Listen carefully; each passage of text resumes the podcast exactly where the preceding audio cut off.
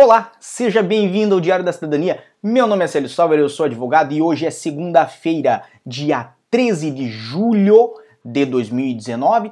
Opa, 2019 não, 2020. Desculpe aqui, né? Mas de 2020 e nós estamos ao vivo para falar sobre a frustração de muitas pessoas, sobre o incômodo que muitas pessoas estão a ter, sobre é, é, a perda que muitas pessoas estão a enfrentar quando tentam embarcar no Brasil para vir a Portugal e estão a tentar embarcar com um exame que é considerado incorreto para Portugal. Então nós já vamos falar mais sobre esse assunto, mas antes eu peço para você, se você está a acompanhar esse vídeo, deixe seu gostei no vídeo porque ele ajuda a alcançarmos mais pessoas no YouTube e também não esqueça de deixar aqui a sua inscrição, porque somente quem está inscrito e com o sininho ativado é que recebe os nossos informativos, que são praticamente diários. Então se você não tem recebido é porque você não está com o sininho ativado. Ative o seu sininho para continuar recebendo as nossas informações.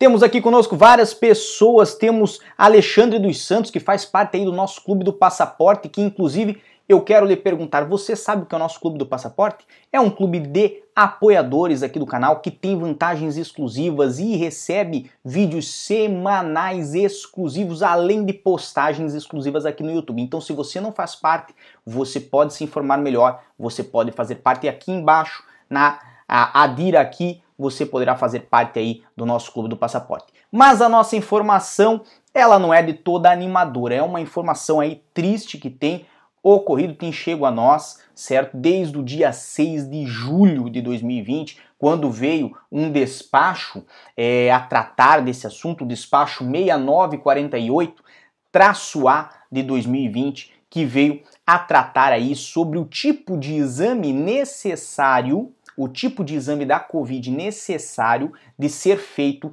antes de se embarcar a Portugal. Porque quando falamos do outro despacho, o despacho que previa a feitura de um exame para detectar a Covid 72 horas antes do embarque, ficou um pouco aberta a questão de qual exame seria requisitado.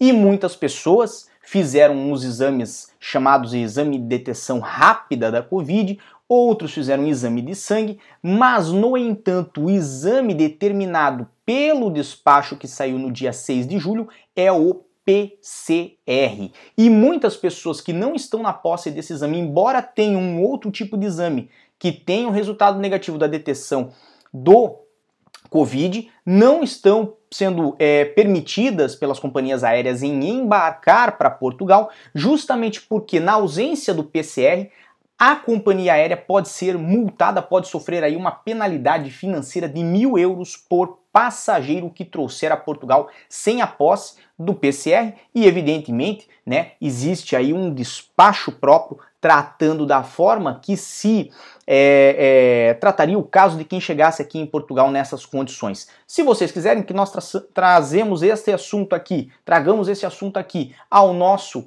canal, Pode deixar aqui embaixo nos comentários o seu pedido que nós vamos considerar sobre se trazemos ou não esse despacho. Mas o assunto de hoje, o assunto que importa, o assunto que nós estamos tratando é muito sério. Muitas pessoas estão de fato a fazer o exame, estão de fato negativas para a Covid, mas não podem embarcar, por quê?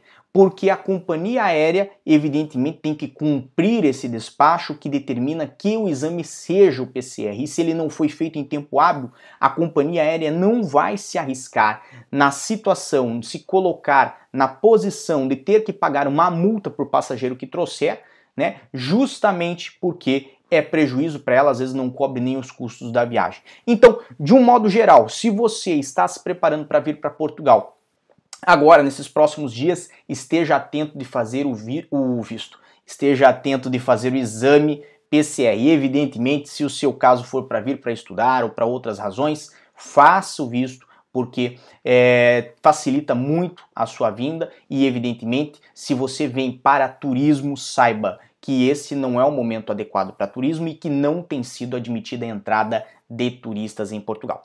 Tá bem? Então, Essas são as nossas informações de hoje. Desejo muita força e boa sorte para quem nos acompanha, para quem está em viagem nos próximos dias. Lembrando ainda a atenção de que se você vem para turismo, pense bem se vale a pena esse risco aí de chegar na frente da companhia aérea e ela não deixar você embarcar, certo? Tente replanejar a sua viagem para vir aí no momento mais oportuno. Tá bem? Por hoje é só. Um grande abraço e tchau. O que você acaba de assistir tem caráter educativo e informativo. Compõe-se de uma avaliação genérica e simplificada. Agora, se você quer saber de fato como as coisas são, você vai ter que ler.